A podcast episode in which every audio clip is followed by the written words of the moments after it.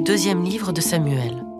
Alors, toutes les tribus d'Israël vinrent trouver David à Hébron et lui dirent Vois, nous sommes de tes os et de ta chair. Dans le passé déjà, quand Saül était notre roi, c'est toi qui menais Israël en campagne et le ramenais. Et le Seigneur t'a dit Tu seras le berger d'Israël, mon peuple.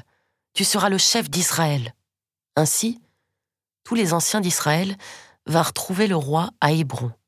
Le roi David fit alliance avec eux à Hébron, devant le Seigneur. Ils donnèrent l'onction à David pour le faire roi sur Israël. Il avait trente ans quand il devint roi, et il régna quarante ans. À Hébron, il régna sur Juda pendant sept ans et demi, et à Jérusalem, il régna trente-trois ans, à la fois sur Israël et sur Juda.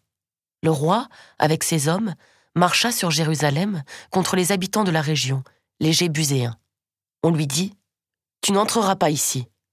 Des aveugles et des boiteux suffiraient à te repousser.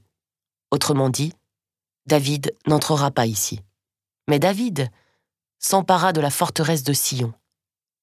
C'est la cité de David.